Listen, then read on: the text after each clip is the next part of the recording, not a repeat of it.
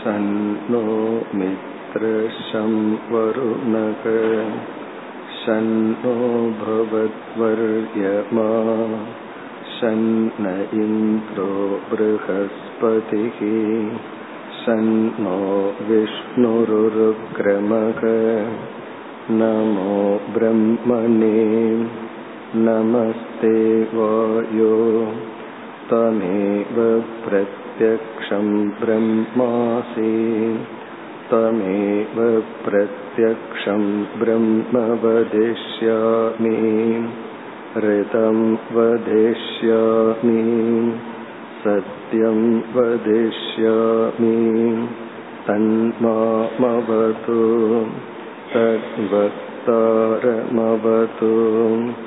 अवतु माम् अवतु वक्तारम् ॐ शान्ति शान्ति शान्तिः இந்த உபனிஷத்தில் மூன்று கருத்துக்கள் என்று பார்த்தோம் ஒன்று பிரார்த்தனைகள் இரண்டு தியானங்கள் மூன்று நட்பண்புகளும் நீதி நெறியும் இதில் முதல் அணுவாகத்தில் பிரார்த்தனையை பார்த்தோம். இரண்டாவது அணுவாகத்தில் சாஸ்திரத்தை எப்படி கையாள வேண்டும் என்ற ஒரு அறிவுரை கொடுக்கப்பட்டது. மூன்றாவது அணுவாகத்தில் சம்ஹிதா உபாசனம் என்று எழுத்துக்களில் விதவிதமான தேவதைகளை தியானித்தல். நான்காவது எஸ் சந்தசாம் ரிஷபோ விஸ்வரூபக என்ற பகுதியில் விதவிதமான பிரார்த்தனை ஜபரூபமான பிரார்த்தனை மாணவர்களும் செல்வமும் வேண்டும் என்று ஹோம ரூபமான பிரார்த்தனை பிறகு இறைவனுடன் ஐக்கியமாக வேண்டும் என்று தியான ரூபமான பிரார்த்தனை. பிறகு ஐந்தாவது அணுவாகத்தில் வியாகிருதி உபாசனம் என்ற ஒரு தியானத்தை பார்த்தோம். பூர் புவ சுவக பிறகு மகக என்ற சொல் பிரம்மதேவனால் முதலில் உருவாக்கப்பட்ட சொல் அதில் விதவிதமான தேவதைகளை தியானித்தல். ஆறாவது அணுவாகத்தில் அந்தர்ஹிருதய உபாசனம் என்று பார்த்தோம். நம்முடைய ஹிருதயத்திற்குள் இருக்கின்ற ஆகாசத்தில் ஹிரண்ய கர்ப்ப தத்துவத்தை தியானித்தல். அப்படி தியானிக்கும் பொழுது ஒருவன் இப்படிப்பட்ட ஹிரண்ய கர்ப்ப லட்சணத்தை உடையவர் என்று இங்கு ஹிரண்ய கர்ப்பனுக்கு சில விளக்கங்கள். அமிர்தக மனோமயக என்றெல்லாம். அப்படிப்பட்ட ஹிரண்ய கர்ப்பனை மனதில் தியானிக்க வேண்டும். அதனுடைய பலன் மற்ற ஜீவராசிகளைப் போல இவன் மற்ற உறுப்புகள் வழியாக உடலிலிருந்து வெளியேறாமல் இவன் தலை வழியாக வெளியேறி பிரம்மலோகத்தை அடைகின்றான் என்பது பலன். இப்ப இந்த ஆறாவது அணுவாகத்தில் ஆலம்பனமாக இருப்பது நம்முடைய ஹிருதய ஆகாசம். தேவதையாக இருப்பது ஹிரண்ய கர்ப்பன் அந்த ஹிரண்ய கர்ப்பனுக்கு சில அடைமொழிகள் இங்கு கொடுக்கப்பட்டுள்ளது. சக ஏஷக அந்தர்ஹிருதய ஆகாஷக. எந்த ஒரு அந்தர்ஹிருதயம் ஆகாசம் இருக்கின்றதோ தஸ்மின் நயம் புருஷோ மனோமயக. அந்த ஹிரண்ய கர்ப்பன் இங்கு புருஷன் என்றும் மனோமயன் என்றும் அமிர்தக ஹிரண்மயக. ஹிரண்மயகன அறிவு சுரூபமானவர். அமிர்தக சத் சுரூபம் அழியாதவர் மனோமயக நம்முடைய அனைத்து மனதிற்கும் தலைவனாக இருப்பவர். இப்படிப்பட்ட ஹிரண்ய கர்ப்பனை வழிபட்டால் ஒரு உபாசகன் இந்த மார்க்கத்தின் வழியாக சென்று அந்தந்த தேவதா சொரூபமாக ஆகின்றான். இப்ப கடைசி பகுதியில பூரித்யக்னோ பிரதிதிஷ்டதி புவைதி வாயோ என்ற பகுதியில் அந்தந்த தேவதை ரூபமாகவே ஆகிவிடுகின்றான் என்று இங்கு பலன் கூறப்பட்டுள்ளது. இனி நாம் அடுத்து ஏழாவது அணுவாகத்திற்கு செல்லலாம். இந்த ஏழாவது அணுவாகத்திலும் ஒரு உபாசனை. இந்த உபாசனைக்கு பெயர் பாங்தம் பிரம்ம உபாசனம். பாங்தம் பிரம்ம உபாசனம். பாங்தம் என்றால் ஐந்தினுடைய சேர்க்கை காம்பினேஷன் ஆஃப் ஃபைவ் ஐந்து எண்ணிக்கையின் சேர்க்கைய பாங்தம். பஞ்ச என்றால் ஐந்து பாங்தம் என்றால் ஐந்தினுடைய சேர்க்கை. இந்த உபாசனம் ஹிரண்ய கர்ப்ப உபாசனம் தான் சென்ற உபாசனத்துல எந்த ஈஸ்வரனை தியானித்தோமோ அதே போல ஹிரண்ய கர்ப்பன். இந்த உபாசனையில இரண்டு இருக்கும்.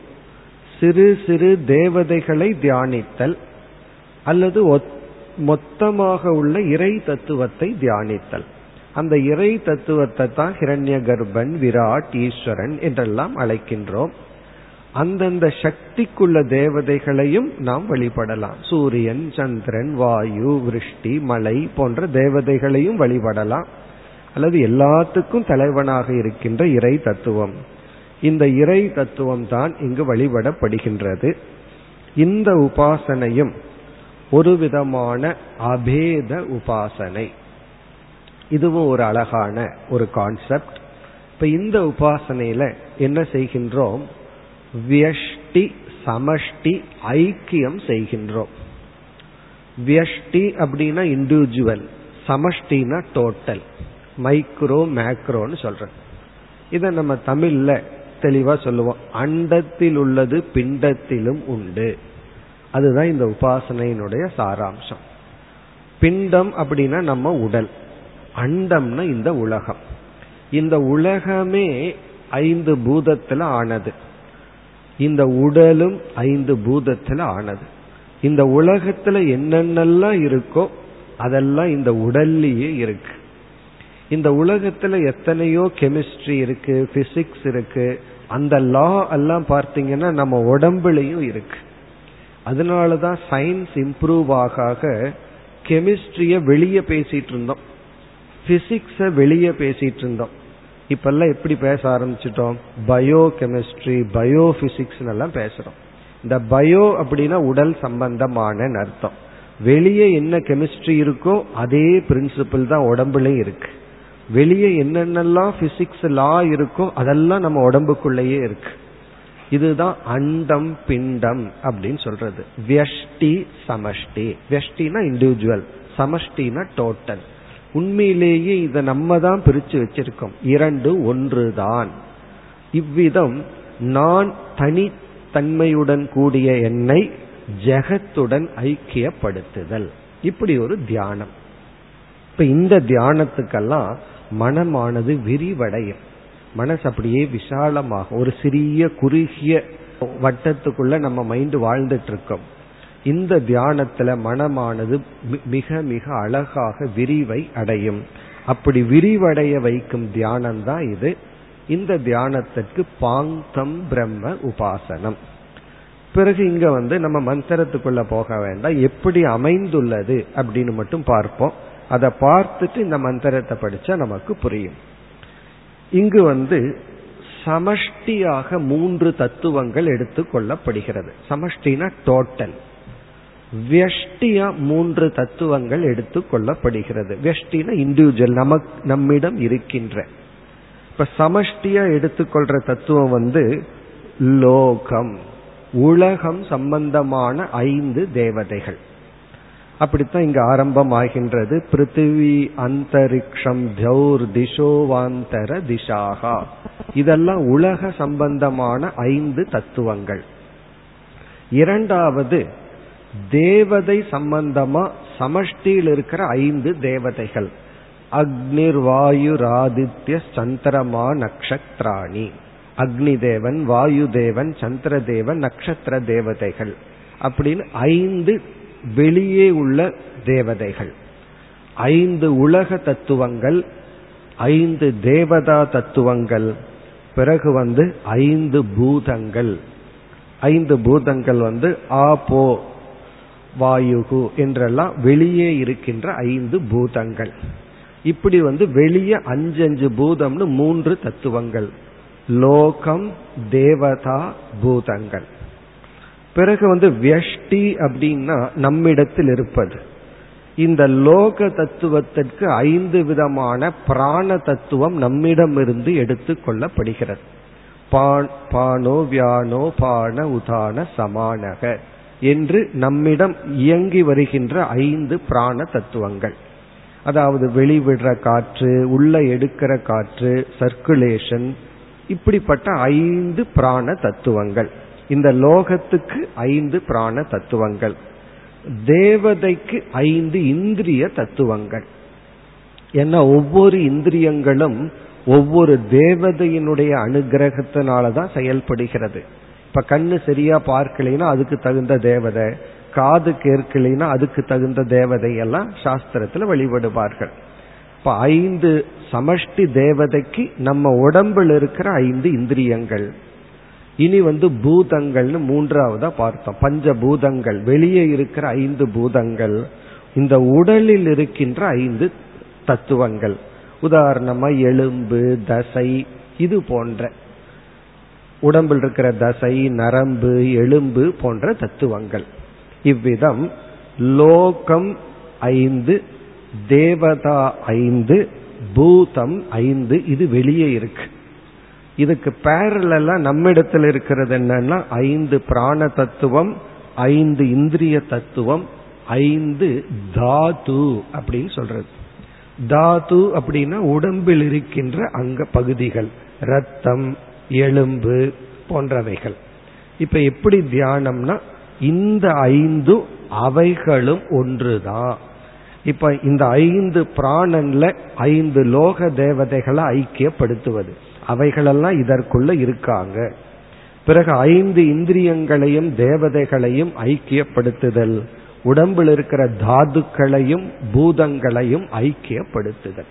ஏன்னா இரண்டு ஒண்ணுதான்.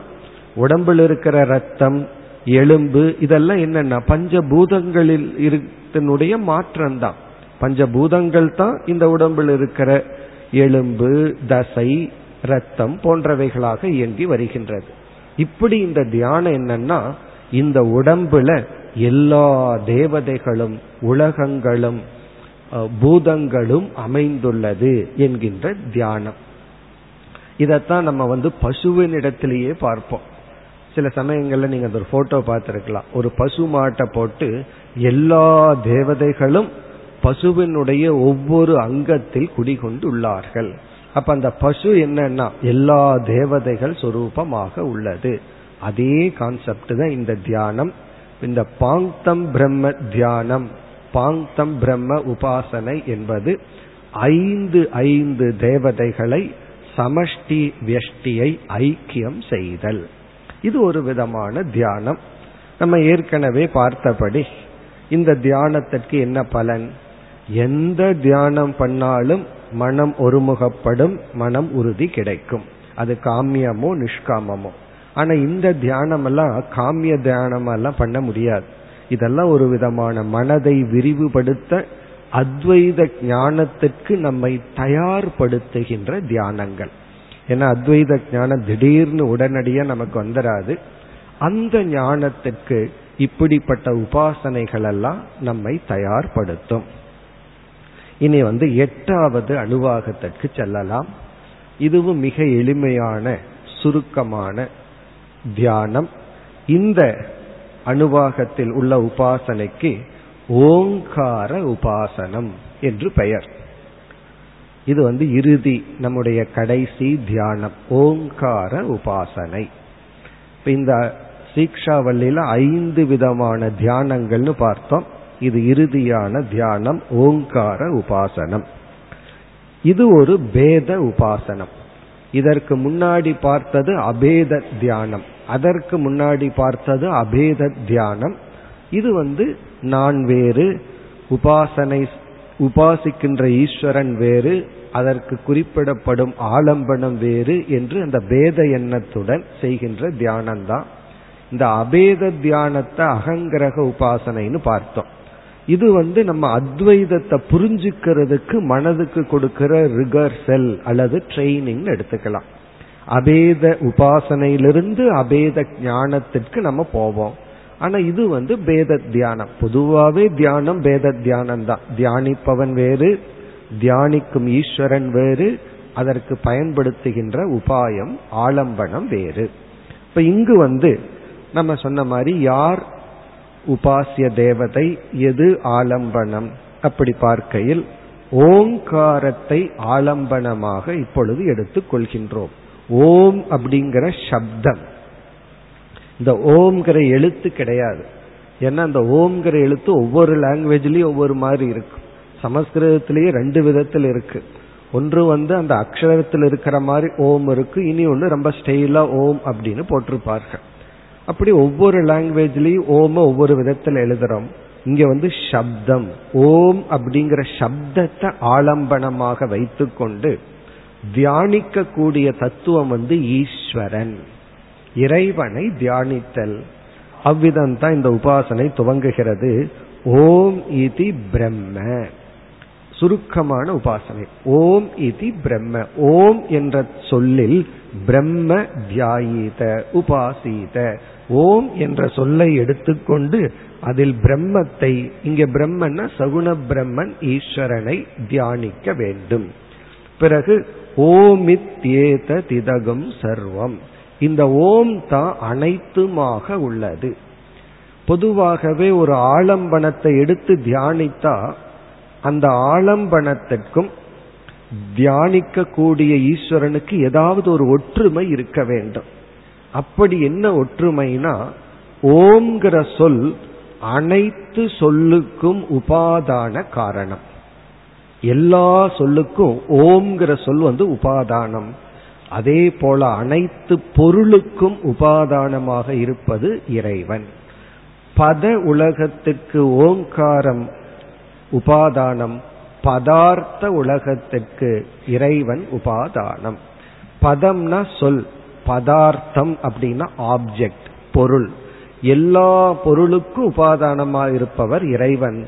எல்லா சொல்லுக்கும் உபாதானமாக இருப்பவர் ஓம்.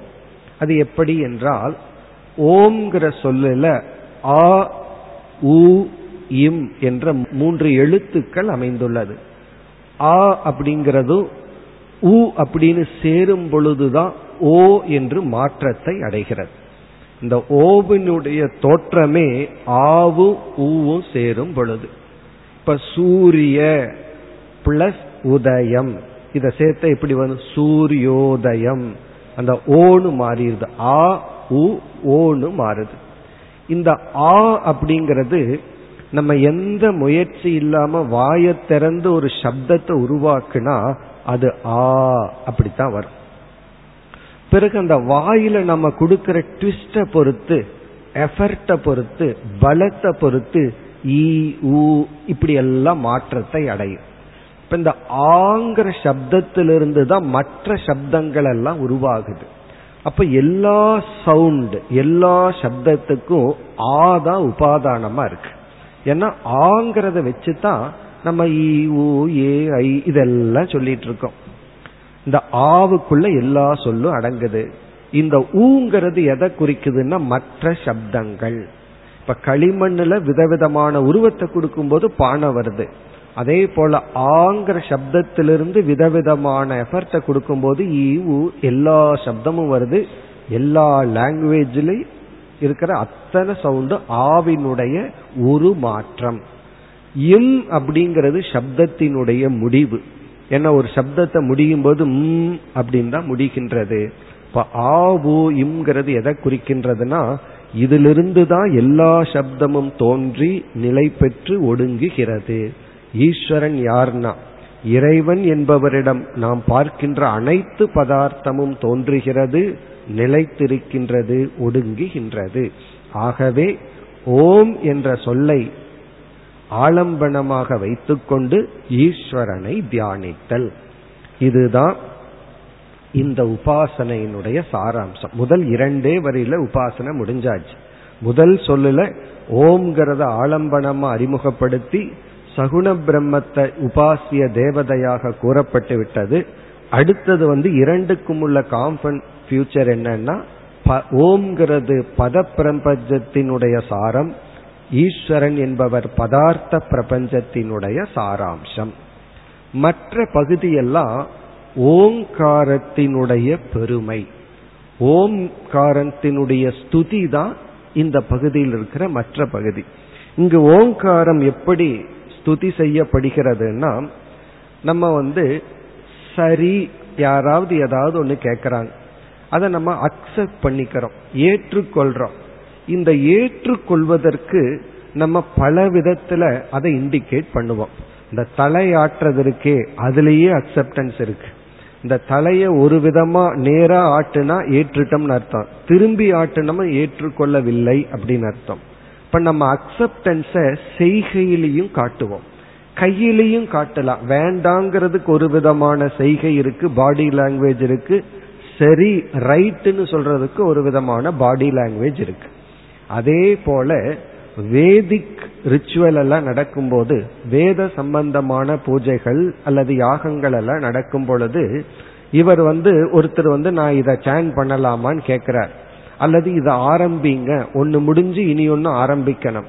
இவர் அனுமதி கொடுக்கிறதோ ஸ்டார்ட் பண்ணுங்கன்னு இண்டிகேட் பண்றது இதுக்கெல்லாம் ஓம் என்ற சொல்லே பயன்படுத்தப்படுகிறது. ஒருத்தர் ஒரு கேள்வி கேட்டா ஓம் அப்படின்னு சொன்னா அக்செப்டட் சரி அப்படின்னு அர்த்தமா. இதை நம்ம யாரும் ஃபாலோ பண்றது இல்லை ஸ்ரீலங்கன் தமிழியன்ஸ் ஃபாலோ பண்றாங்க. ஸ்ரீலங்கன் தமிழ் பீப்புள் வந்து ஏதாவது சொன்னா ஓம் ஓம்னு சொல்லுவாங்க அப்படின்னா சரி சரி அப்படின்னு அர்த்தம்.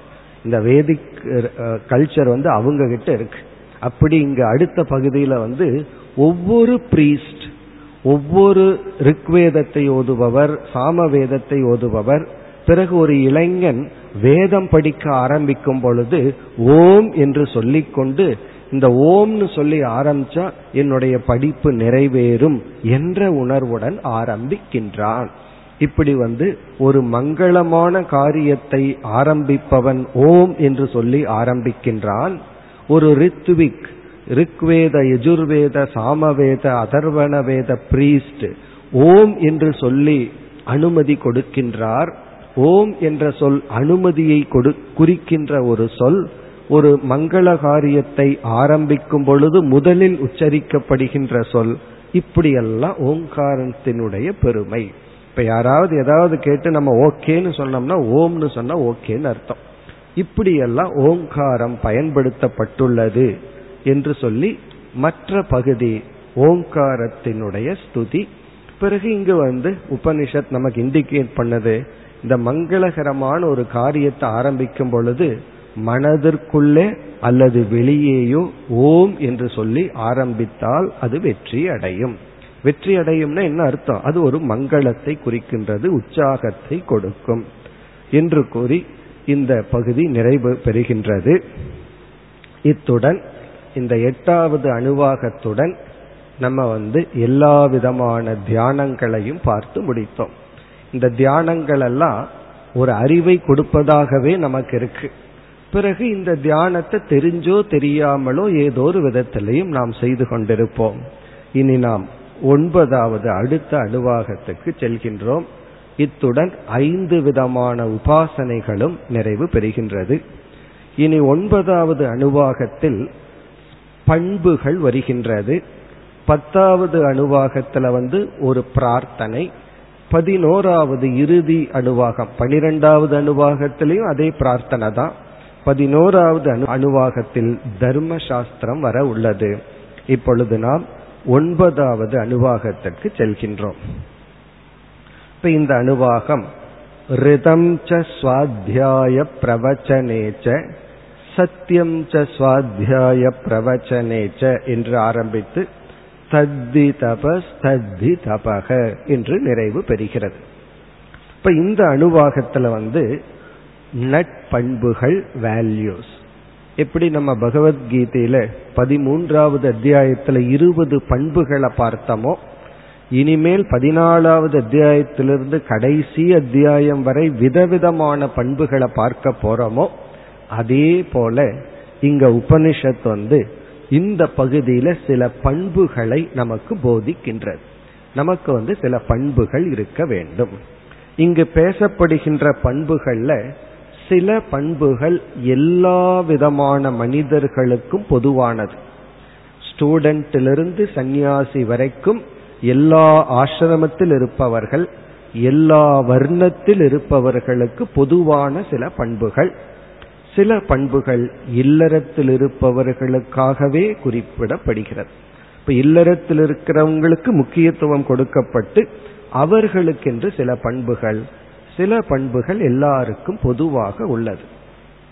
இந்த பண்புகளுக்கு செல்வதற்கு முன் இதற்கு விளக்கம் கொடுக்கின்ற சில மகான்கள் ஆசிரியர்கள் வந்து இந்த இடத்துல தியானத்தையே பேசிக்கொண்டு வந்த உபனிஷத் திடீர்னு எதற்கு இங்க பண்பை சொல்லணும்? அப்படின்னு ஒரு கேள்வியை கேட்டு இந்த தியானத்துக்கும் நட்பண்புகளுக்கும் ஒரு பிரிட்ஜ் ஒரு கனெக்ஷனை விளக்க ஆசிரியர்கள் கொடுக்கின்றார்கள். அதை நம்ம பார்த்துட்டு இந்த பண்புகளுக்குள்ள போவோம். இப்ப இங்கு என்ன சொல்கின்றார்கள்?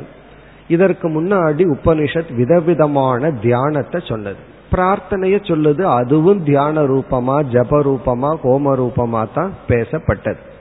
இப்ப இத்தனை தியானங்கள் கூறப்பட்டு திடீர்னு பண்பு வருவதற்கு காரணம் முதல் காரணம் ஒரு உபாசகன் நட்பண்புகளுடன் தியானத்தில் ஈடுபட வேண்டும். இந்த தியானமும் நட்பண்புகளும் சேர்ந்து போக வேண்டும். இப்போ இது ஒரு சமுச்சயம் அப்படின்னு சொல்றது. சமுச்சயம்னா கலந்து விடுதல் சேர்த்தி கொள்ளுதல் பிரிச்சிடக்கூடாதான் எதையும் உபாசனா பண்புகள் பிரிந்து விடக்கூடாது. இந்த உபாசனையினுடைய ஒரு அங்கமாக இந்த பண்புகள் சேர்ந்திருக்க வேண்டும்.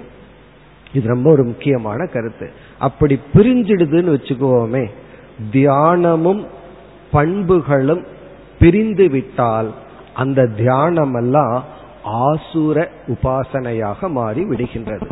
இந்த அசுரர்களும் தவம் செய்தார்கள் தியானம் செய்தார்கள். இந்த அசுரர்கள் வந்து தியானம் செய்துதான் சக்தியை அடைந்தார்கள். நீங்க எந்த அசுரரை வேணாலும் எடுத்துக்கொள்ளலாம் அந்த அசுரத்தனமே தியானத்தினாலதான் வந்தது. இந்த ராவணன் ஹிரண்யகசிப்பு ஹிரண்யாக்ஷன் போன்றவர்கள் எல்லாம் அவ்வளவு கடும் தவம் தியானம் செய்யாமல் இருந்தால் அவர்கள் அவ்வளவு பெரிய பாபியா இருக்க மாட்டாங்க. ஏன்னா அந்த தியானத்தினால அவங்களுக்கு சக்தி வந்திருக்காது. சக்தி வரலன்னா அவங்க பேசாம இருப்பாங்க.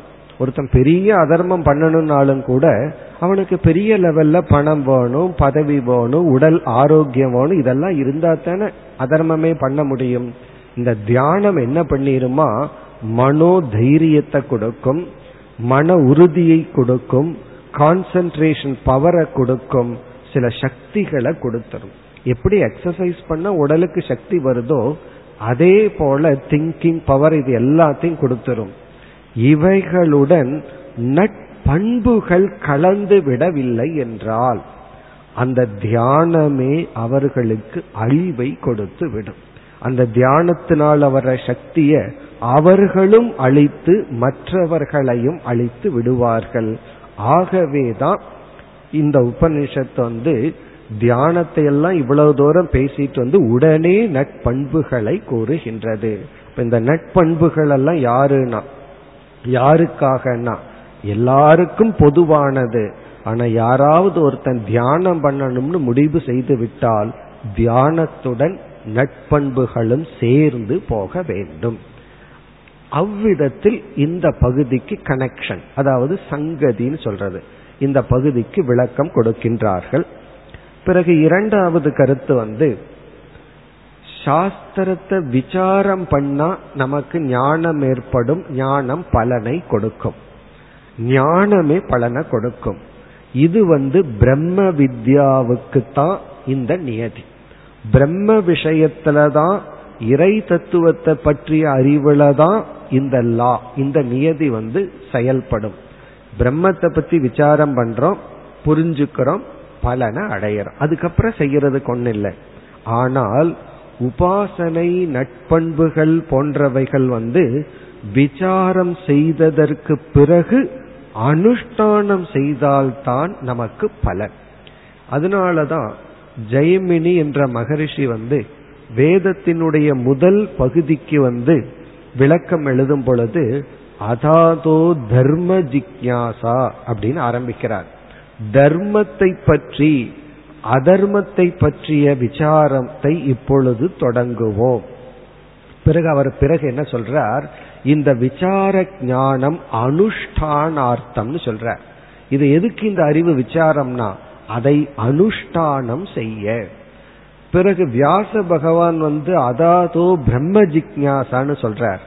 பிரம்மத்தை பற்றி விசாரத்தை மேற்கொள்வோம்னா எதற்குனா அனுஷ்டானார்த்தம் அல்ல அவகத்தி அர்த்தம்னு சொல்லுவார். இத வந்து அனுஷ்டானம் பண்றது இல்லை அவகதினா புரிஞ்சுக்கிறது. அதை உணர்வதற்காக அந்த பிரம்மத்தை உணர்வதற்காக பிரம்ம விசாரம். தர்ம விசாரம் வந்து தர்மத்தை உணர்வதற்காக அல்ல தர்மத்தை பின்பற்றுவதற்காக. ஆகவே இங்க எவ்வளவுதான் தியானத்தை நம்ம படிச்சாலும் எவ்வளவுதான் நம்ம வந்து விதவிதமான தியானத்தில் நாம் ஈடுபட்டாலும் பண்புகளை நாம் அடைய அறிவை அடைந்து அதற்குரிய முயற்சியில் ஈடுபட வேண்டும். ஆகவே இங்கு நட்பண்புகள் இந்த இடத்தில் வருகின்றது. இனி மூன்றாவது கருத்து. ஒவ்வொரு உபனிஷத்திலையும் ஒரு விதமான ஸ்டைல் ஒரு விதமான விதத்தை நம்ம பார்க்கலாம். என்னவென்றால் ஒவ்வொரு உபனிஷத்தும் ஒவ்வொரு இடத்திலையும் ஒரு பண்புக்கு முக்கியத்துவம் கொடுக்கும். இந்த ஹைலைட் அப்படின்னு சொல்றமே அந்த ஹைலைட் அப்படின்னு சொன்னா அதை மட்டும் தூக்கி காட்டுறது. இப்போ வந்து கிரிக்கெட் மேட்ச் ஒன் டே மேட்சை பார்த்துருவோம். செகண்ட் டைம் அவங்க போடும்போது என்ன செய்வார்கள்? எல்லாத்தையும் போட மாட்டார்கள். அதுல ஆறு அடிக்கிறது அவுட் ஆகிறது நாலு அடிக்கிறத மட்டும் காட்டுவார்கள். அதான் ஹைலைட்னு சொல்றது. அதே போல ஒவ்வொரு உபனிஷத்தும் அந்த இடத்துல ஒரு பண்பை ஹைலைட் பண்ணி காட்டும். மற்றதையெல்லாம் மற்றதுக்கெல்லாம் முக்கியத்துவம் கொடுக்காம இதுதான் இதுதான் அப்படின்னு காட்டும். நம்ம என்ன புரிஞ்சுக்கணும்? அந்த இடத்துல அதை காட்டுறதனுடைய அர்த்தம் அதுல நம்ம இந்த இடத்துல வந்து பதினான்கு பண்புகள் வருகின்றது போர்டீன் வேல்யூஸ் பதினாலு பண்புகளை சொன்னதற்கு அப்புறம் கடைசியா இந்த மகரிஷி இந்த நட்பண்பு தான் முக்கியம்னு சொல்றார். இந்த மகரிஷி இந்த நட்பண்பு தான் முக்கியம்னு சொல்றார். இந்த மகரிஷி இந்த நட்பண்பு தான் முக்கியம்னு சொல்றாருன்னு அந்த மகரிஷிகளினுடைய பெயர் இங்கு குறிப்பிடப்பட்டு இவரை பொறுத்த வரைக்கும் இதுதான் ரொம்ப இம்பார்ட்டன்ட் வேல்யூ இவரை பொறுத்த வரைக்கும் இதுதான் இம்பார்ட்டன்ட் வேல்யூன்னு சொல்றாங்க நம்ம லைஃப்லயே அதை பார்க்கிறோம். ஒவ்வொருத்தருக்கும் ஒவ்வொன்றுல முக்கியத்துவம் இருக்கு. எல்லா வேல்யூவையும் நம்ம சாதாரணமா ஃபாலோ பண்ணிட்டு இருப்போம் ஆனா சிலர் பார்த்தா ஒரு வேல்யூவை ரொம்ப அதிகமா ஃபாலோ பண்ணுவார்கள். சிலர் பார்த்தீங்கன்னா இடத்தை தூய்மையா வச்சிருக்கிறதுல ரொம்ப முக்கியத்துவம் கொடுப்பார்கள். சில பேர் வந்து பேச்சுல ரொம்ப முக்கியத்துவம் கொடுப்பார்கள். சில பேர் உணவு கட்டுப்பாடுல முக்கியத்துவம் கொடுப்பார்கள். சில பேர் ஆசனம் பண்றதுல முக்கியத்துவம். சில பேர் சாண்டிங் பண்றதுல முக்கியத்துவம். சில பேர் டீச் பண்றதையே உயிராக கொண்டிருப்பார்கள். சில பேர் டெய்லி பாராயணம் பண்றதுதான் அப்படின்னு. சில பேர் கோயிலுக்கு போறது கிரிவலம் போறது இப்படி ஒவ்வொருவரும் ஒவ்வொரு சாதனையில கமிட்டடா இருப்பார்கள். இப்ப அவங்க கிட்ட நீங்க போய் கேட்டீங்கன்னா அந்த சாதனையிலிருந்து பல நன்மையை அவங்க அடைஞ்சிருப்பாங்க. அதனால அவங்க என்ன சொல்லுவாங்க இது உன்னையே நீ பிடிச்சுக்க போதும். அதனாலதான் பக்தி ஒன்ன பிடிச்சுக்க போதும். இது ஒன்னு இருந்தாலே போதும்னு சொல்லுவார்கள். ஒரு கோணத்துல உண்மைதான். அந்த ஒன்ன பிடிச்சுட்டா மத்தது சேர்ந்து அவர்களிடத்துல இருக்கும். நமக்கு எது பிடிச்சிருக்கோ அதை ஃபாலோ பண்ணலாம். இவ்விதம் இங்கு பதினான்கு நட்பண்புகள் கூறப்பட்டு அதுல வந்து சில பண்புகளை எந்த மகரிஷி எந்த பண்பை உயர்வாக சொல்கிறார் அப்படிங்கிற அளவு இந்த பகுதி அமைந்துள்ளது. பிறகு உபனிஷத்தை தைத்திரிய உபனிஷத்தை என்ன செய்துள்ளது? இந்த உபனிஷத்தை நமக்கு வகுத்து கொடுத்த ஆசிரியர் வருணர் என்ற குருவே என்ன பண்ணியிருக்கார்? சுவாத்தியாய பிரவச்சனம் அப்படிங்கிற பண்பை எம்பசைஸ் பண்றார். அதாவது இவரே மறைமுகமா இந்த இரண்டு பண்புகளை இங்க ஹைலைட் பண்றார். சுவாத்தியாயம் அப்படின்னு ஒரு பண்பு. சுவாத்தியாயம் அப்படின்னு சொன்னா சாஸ்திரம் படித்தல். சாஸ்திர அதாவது நம்மளுடைய லைஃப் ஸ்டைல் ஏதாவது படிச்சுட்டே இருக்கணும். படிக்கிறதுல முக்கியத்துவம். சுவாத்தியாயக இது படித்தல் ஓதுதல் சாண்டிங் பண்றது இதெல்லாம் சுவாத்தியாயம். இரண்டாவது வந்து பிரவச்சனம். பிரவச்சனம் அப்படின்னா ஷேரிங் இந்த பிரவச்சனம்ங்கிறதுக்கு ரெண்டு அர்த்தம் இருக்கு. நமக்குள்ளேயே நம்ம ரிப்பீட் பண்ணிக்கிறது. இந்த ஆவருத்தி அப்படின்னு சொல்லுவார்கள். நமக்குள்ளேயே நம்ம திரும்ப திரும்ப சொல்லிக்கிறது அல்லது மற்றவர்களுக்கு எடுத்து சொல்லுதல் அறிவை வழங்குதல் ஞான யஜ்யம் அப்படின்னு சொல்றது. இந்த தைத்திரிய உபனிஷத்துல வந்து இந்த பகுதியில வந்து சுவாத்தியாயம் பிரவச்சனம் என்கின்ற இரண்டு பண்புகளுக்கு முக்கியத்துவத்தை கொடுத்து இவர் எப்படி முக்கியத்துவம் கொடுக்கிறார்?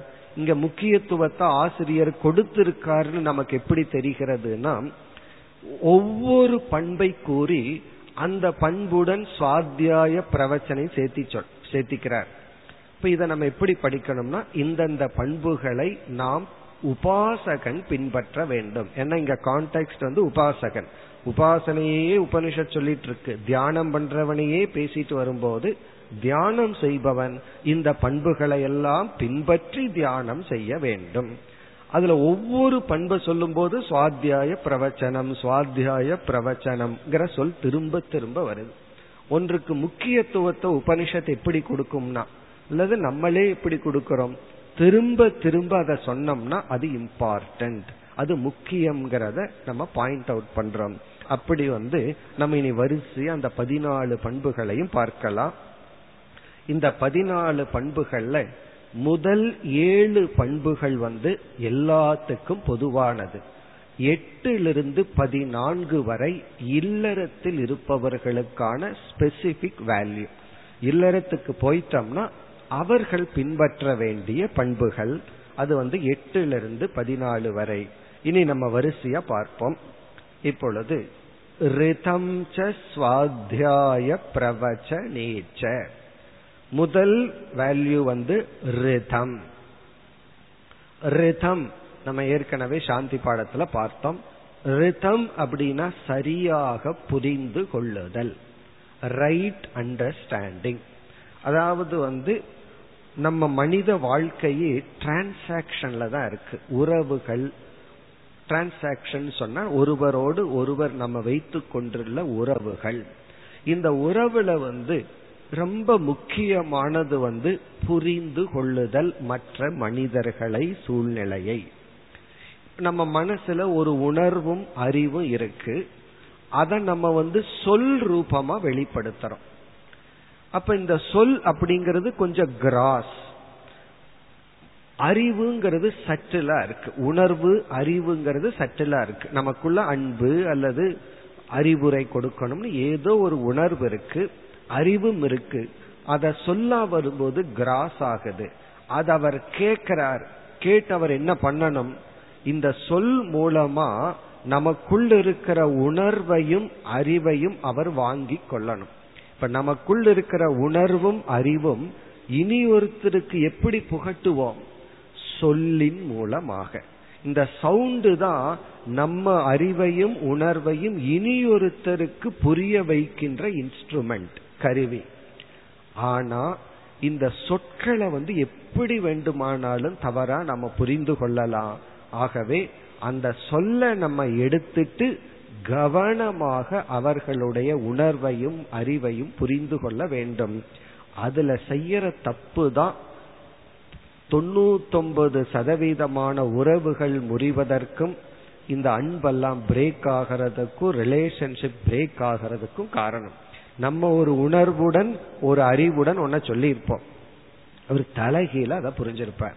உடனே அவர் திருப்பி ஒன்னு சொல்லுவார். உடனே நம்ம அதை தலைகீழா புரிஞ்சுட்டு சொல்லுவோம். நம்ம என்ன தலைகீழா புரிஞ்சுட்டு சொல்லுவோம்னா நம்ம அவர் நம்ம சொன்னதை புரிஞ்சுக்காம பேசுறாருங்கிறத நம்ம புரிஞ்சிருக்க மாட்டோம். பிறகு நம்ம ஏதாவது பேசுவோம். இப்படியே எல்லா விதமான சங்கடங்களுக்கும் உறவுகள்ல வர துயரத்துக்கு காரணம் என்னன்னா ராங் அண்டர்ஸ்டாண்டிங் தவறாக புரிந்து கொள்ளுதல். இப்ப தவறா புரிஞ்சு கொள்றதுதான் எல்லா விதமான துயரத்துக்கும் காரணம்.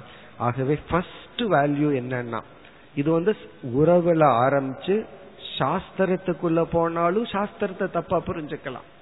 ஒருவர் வந்து சாஸ்திர நல்லா படிச்சுட்டு டீச் பண்ணிட்டு இருந்தார் அவரோட சீடியை நான் கேட்டேன். அவர் வந்து பத்து வருஷமா படிச்சுட்டு இருபது வருஷமா டீச் பண்ணிட்டு இருக்கார் சரி எப்படித்தான் பண்றார் அப்படிங்கறது எனக்கு ஒருத்தர் கொடுத்தாருன்னு கேட்டேன். அதுல வந்து பகவத்கீதையில ஒரு போர்ஷனை விளக்குறார். எந்த இடத்துல பகவான் இந்திரிய கட்டுப்பாடு வேண்டும்னு எம்பசைஸ் பண்றாரோ இந்த ஸ்தித பிரஜ லட்சணத்தை அவர் விளக்குறார் நான் கேட்கிறேன் அதே இடத்துல அவர் வந்து சொல்றார் இந்திரிய கட்டுப்பாடெல்லாம் வேண்டாம். புலநடக்கம் எல்லாம் கூடாதுன்னு டீச் பண்றார். எது? பத்து வருஷம் வேதாந்தம் படிச்சு பத்து வருஷம் டீச் பண்ணிட்டு அவருடைய டீச்சிங் என்னன்னா எதுக்கு இந்திரிய கட்டுப்பாடு? அந்த இடத்துல பகவான் பர்பஸா ஒரு எக்ஸாம்பிள் சொல்லி சொல்றார். ஆமை வந்து உறுப்புகளை உள்ள எடுத்துக்கொள்வது போல உன்னுடைய மனதுக்கு மோகத்தை கொடுக்கின்ற பொருள்களிலிருந்து விலகி கொள்கின்றான்கிற இடத்திலேயே அவர் அதுக்கு தலைகீழான உபதேசத்தை பண்றார். இதுக்கெல்லாம் என்ன காரணம்னா ரிதம் இல்ல. ரிதம் அப்படின்னு சொன்னா சாஸ்திரத்தை புரிஞ்சுக்கிறதுலயும் தவறு அதுல உபதேசிக்கிறதுலயும் தவறு இருக்கு. அப்படி சாஸ்திரம் முதல் கொண்டு சாதாரண அன்ற வாழ்க்கை வரை ரிதம் அப்படின்னா சரியாக புரிந்து கொள்ளுதல். அப்ப நமக்கு வந்து புத்தி உணர்வு அறிவு இதெல்லாம் ஷார்ப்பா இருந்தா தான் நம்ம வந்து ஒருத்தருடைய உணர்வை புரிஞ்சுக்க முடியும். உணர்வை புரிஞ்சிட்டா உறவுகளை நன்கு நம்ம வந்து காப்பாற்றலாம். உறவுகளை காப்பாற்றினா அன்பை கொடுக்க முடியும் அன்பை பெற முடியும் சந்தோஷமா வாழ்க்கை வாழ முடியும். அதற்கு பிறகுதான் பகவான் சொன்னது அசக்தி அப்படியே பற்றின்மை அதிலிருந்து விலகி வருதல்.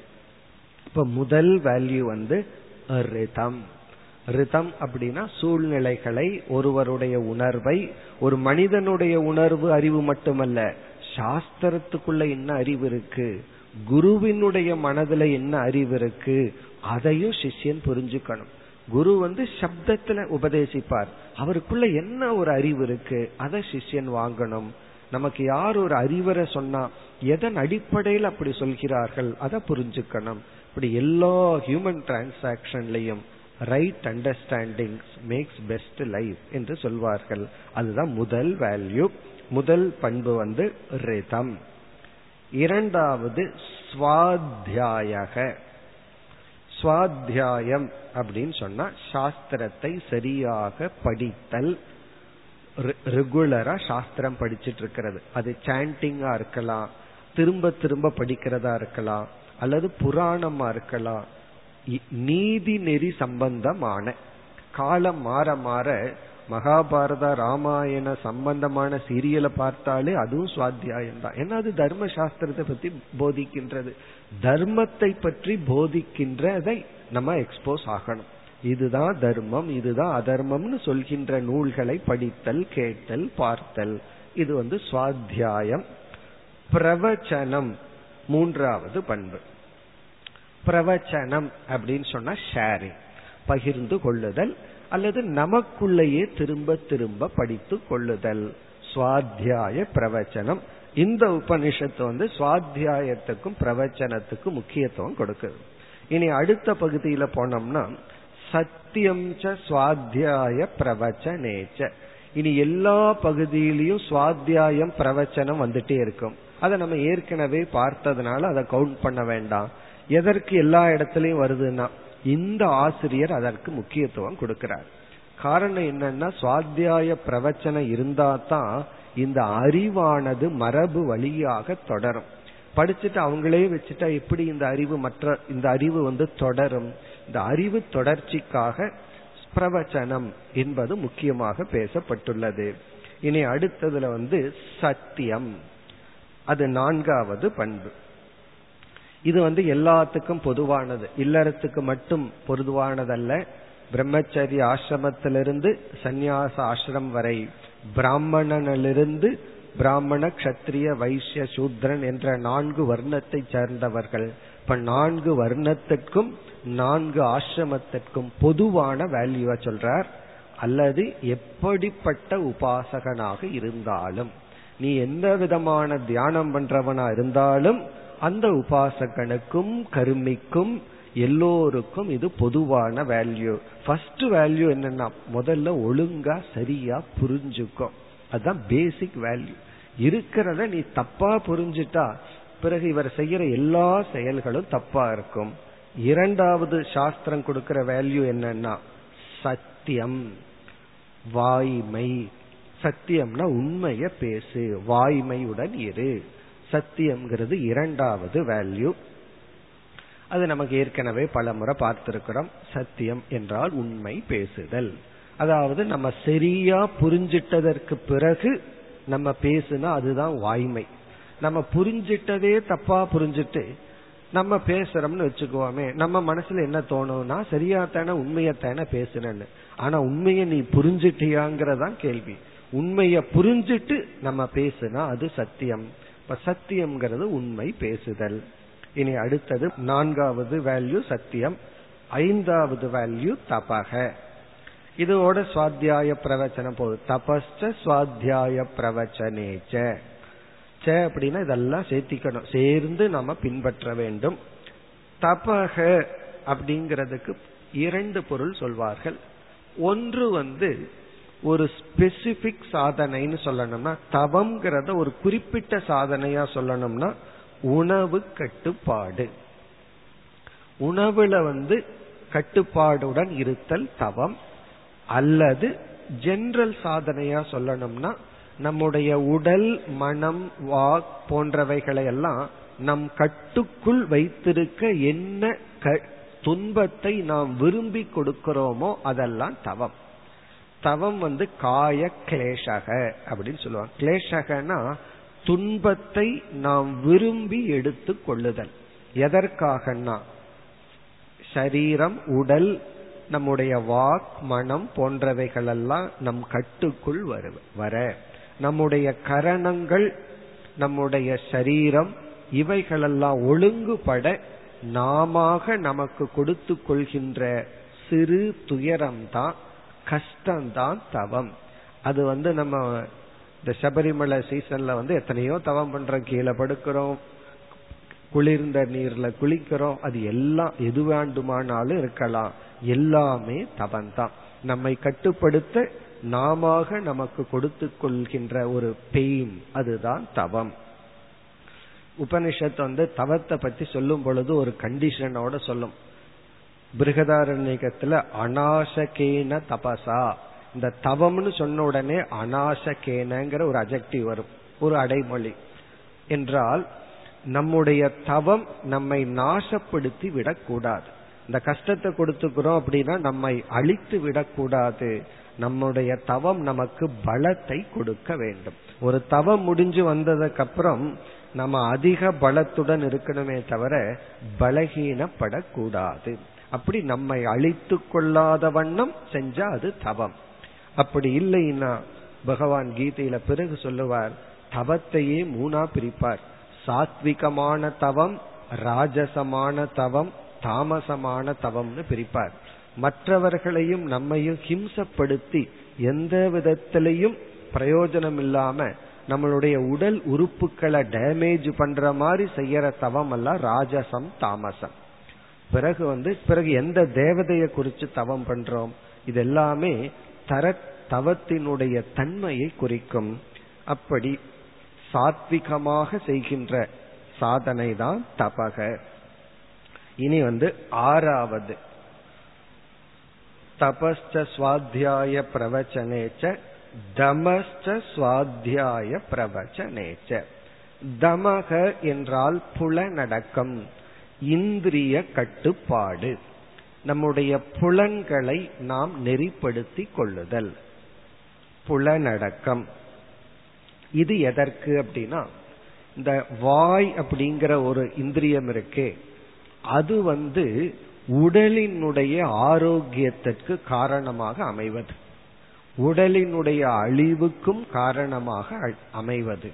அதே போல மெய்வாய் கண் மூக்கு செவின்னு ஐந்து புலன்கள் இருக்கே அது மனதினுடைய ஆரோக்கியத்திற்கும் மனதினுடைய பலகீனத்திற்கும் காரணமாக அமைவது. இந்த வாய் வழியா உடம்புக்கு உணவை கொடுக்கிறோம் புலன்கள் வழியா மனதிற்கு உணவை கொடுக்கின்றோம். அப்ப உள்ள கொடுக்கிற உணவு வந்து நல்லதா இருக்கணும். காது வழியா நல்லதை கொடுக்கணும். கண் வழியா நல்லதை கொடுக்கணும். அப்படி நல்ல உணவை நல்ல பொருள்களை மனதுக்கு கொடுத்தல் ஐந்து புலன்கள். அந்த ஐந்து புலன்களை நன்னெறியில் நாம் செயல்படுத்தி நமக்கு ஆரோக்கியம் வருவது போல் பயன்படுத்துவது தமக. இப்ப தமக என்றால் புலன் அடக்கம் இந்திரிய கட்டுப்பாடு. நிஷித்த விஷயேபியக நிவர்த்தனம். விஷயேபியக நிவர்த்தனம் கிடையாது. பொருளிலிருந்து விலகி கொள்வது தமம் கிடையாது. நிஷித்த விஷயம். சாஸ்திரத்துல இந்த பொருள் உனக்கு ஆகாதுன்னு சொல்லிட்டா அதிலிருந்து விலகி கொள்ளுதல் அல்லது எந்த பொருள் நமக்கு பயம் மோகம் பொறாமை காமம் போன்றதை தூண்டுதோ அதிலிருந்து விலகி கொள்ளுதல் இனி ஏழாவது சமஸ்ட சுவாத்தியாய நேச்சர் சமக. சில சமயங்கள்ல இந்த கண் காது வழியா நம்மால ஃபுல்லா ஃபில்டர் பண்ணிட முடியாது. நம்மளுடைய சக்திக்கு மீறி சில தீய சொற்கள் சில சுய சிந்தனைகளை தூண்டுகின்ற சில வார்த்தைகள் சிலருடைய பேச்சு அதே போல கண் வழியாக மனசுக்குள்ள போயிரும். நம்ம நமக்கு சாய்ஸ் இல்லாம போயிரும். எல்லா நேரத்திலையும் நல்லதையே பார்த்து நல்லதையே கேட்கறதுக்கெல்லாம் வாய்ப்பு இல்லை. அப்ப உள்ள போயிட்டா என்ன பண்றதுன்னா முதல்லயே ஒரு ஒரு தடை போட்டு பார்ப்போம். தடை மீறி உள்ள போயிடுதுன்னு வச்சுக்குவோமே. சில சமயங்கள்ல நம்ம மற்றவங்களை குறைய பேசக்கூடாது கேட்க கூடாதுன்னு நினைப்போம். பேசக்கூடாதுங்கிறதுல நமக்கு சாய்ஸ் இருக்கு. கேட்க கூடாதுங்கிறதுல சாய்ஸ் இல்லை. காரணம் என்ன? சில பேர் நம்ம கிட்ட வந்து அமர்ந்து எல்லாத்த பத்தியும் குறை சொல்லிட்டு மோசமா சொல்லிட்டு இருந்தா என்ன பண்றது? நமக்கு வேற சாய்ஸ் இல்லாம இருக்கும். நம்ம என்ன பண்ணிருவோம்? அதை கேட்டு நம்ம வெறுப்ப வளர்த்திக்குவோம். அப்ப வந்து மனதளவில் மனதை ஒழுக்கமாக வைத்திருத்தல். புலன் அளவுல முடியாத சமயத்துல சிலதெல்லாம் தீயதெல்லாம் உள்ள போயிட்டாலும் கூட மனதளவுல நம்ம வந்து நம்மை பாதுகாத்து கொள்ளுதல். இதத்தான் மன கட்டுப்பாடு அப்படின்னு சொல்றோம். இது எப்படின்னா சங்கல்பத்துல நீக்கிக்கணும். மனதுக்குள்ள ஃபர்ஸ்ட் தப்பான எண்ணம் வர்றதுல தவறு கிடையாது. அதாவது ஃபர்ஸ்ட் ஒருத்தனை வந்து அவன் நல்லா இருக்க கூடாதுங்கிற எண்ணம் வந்தா தப்பு கிடையாது. இந்த பொருளை அபகரிக்கலாம்ங்கிற ஃபர்ஸ்ட் தாட் வந்தா அது தப்பு இல்லை. அந்த தாட் ஃபர்ஸ்ட் தாட்டா இருந்து அதுவே லாஸ்ட் தாட்டா இருந்தா அது சரி. இனி ஒரு எண்ணம் வந்து இப்படி நினைக்க கூடாதுன்னு அதை அழிச்சிடணும். ஒரு தவறான எண்ணம் தோன்றின உடனே அதுக்கு ஆப்போசிட்டா இனி ஒரு எண்ணம் தோன்றி அழிச்சரணும் அப்படி இல்லாம அந்த எண்ணத்தை வலுப்படுத்தும் எண்ணங்கள் தோன்றினால் அது தவறு. இப்போ ஒரு தீய எண்ணத்தை வலுப்படுத்த எண்ணங்கள் தொடர்ந்து வருவதை நிறுத்துதல் சமக. சமகன்னு சொன்னா சங்கல்ப தியாகம்னு சொல்றது. சங்கல்பம்னா தொடர்ந்து இந்த பொருளை நம்ம எடுத்துக்கலாம். இவரை ஏமாற்றிடலாங்கிற ஒரு எண்ணம் வருது. ஏன்னா அவருடைய நடவடிக்கையை பார்க்கும்போது அவரே நம்ம ஏமாத்தலாங்கிற ஆசையை தூண்டுவார். அவ்வளவு வெகுளித்தனமா இருப்பார். உடனே இந்த பிசினஸ் பார்ட்னர் என்ன முடிவு பண்ணுவார்? சரி ஏமாற்றிடலாம்.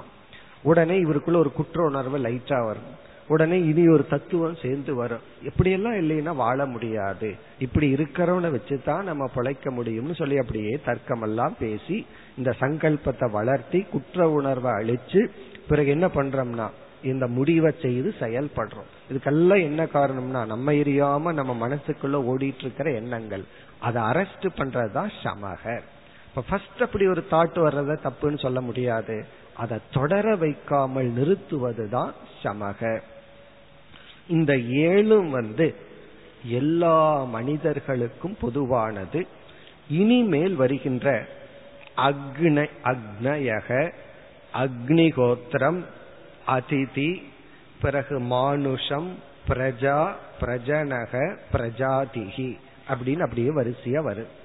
இவைகளெல்லாம் இல்லறத்தில் இருப்பவர்களுக்கு உபதேசிக்கின்ற சாதனை. இதுல எல்லா இடத்திலையும் சேர்ந்து வரும்.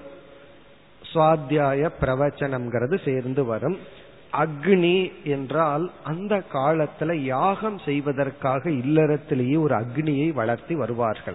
அந்த யாகத்திற்காக அக்னி செய்தல். இதை நம்ம இந்த காலகட்டத்துக்கு எப்படி புரிஞ்சுக்கலாம்? நம்மளுடைய வீட்டுல வந்து அந்த வீடு வந்து ஒரு கோயில் போல இருக்கணும். அது இறை வழிபாட்டுடன் இருத்தல். இப்ப அக்னி அதுக்கு அடுத்தது அக்னி கோத்திரம். இந்த இரண்டையும் நம்ம இறை வழிபாடு பிரேயர் அப்படின்னு வச்சுக்கலாம்.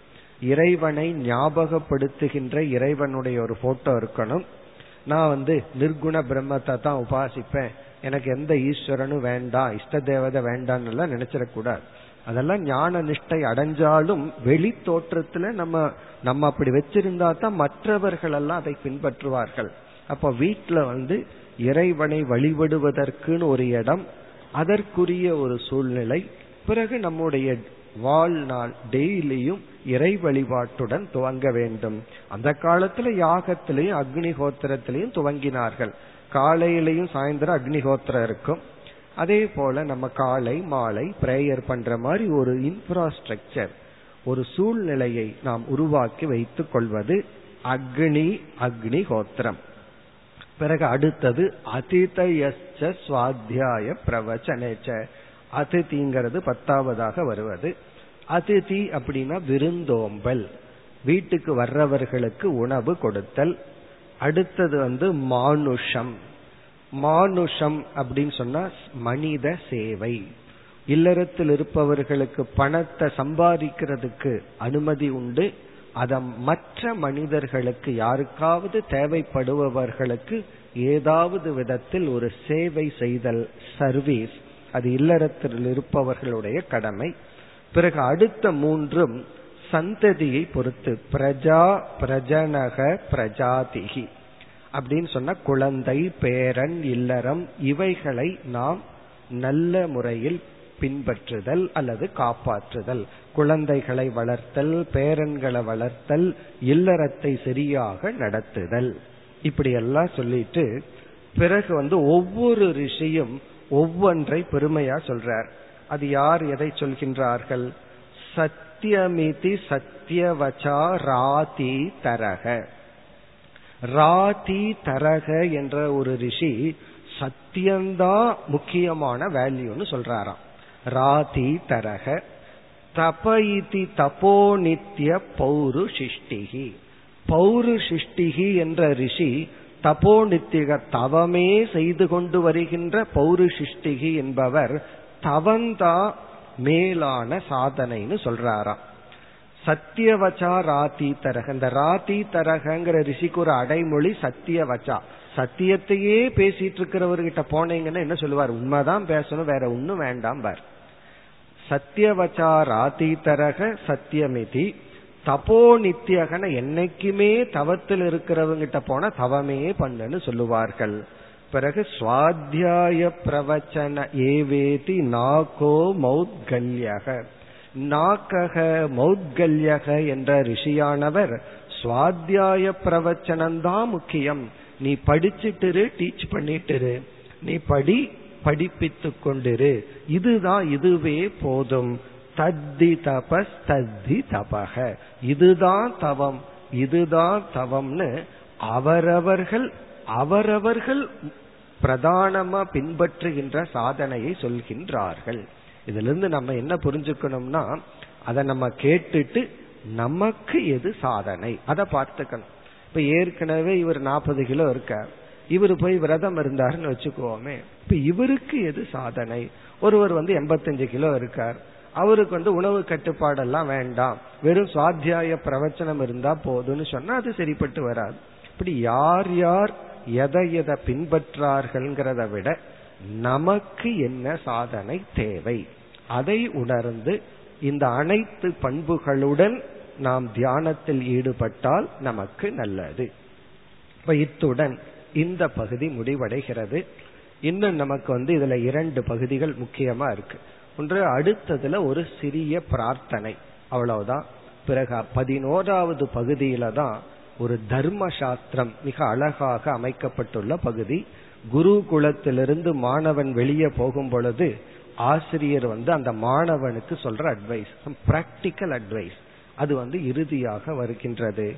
நாளை நாம் பார்ப்போம்.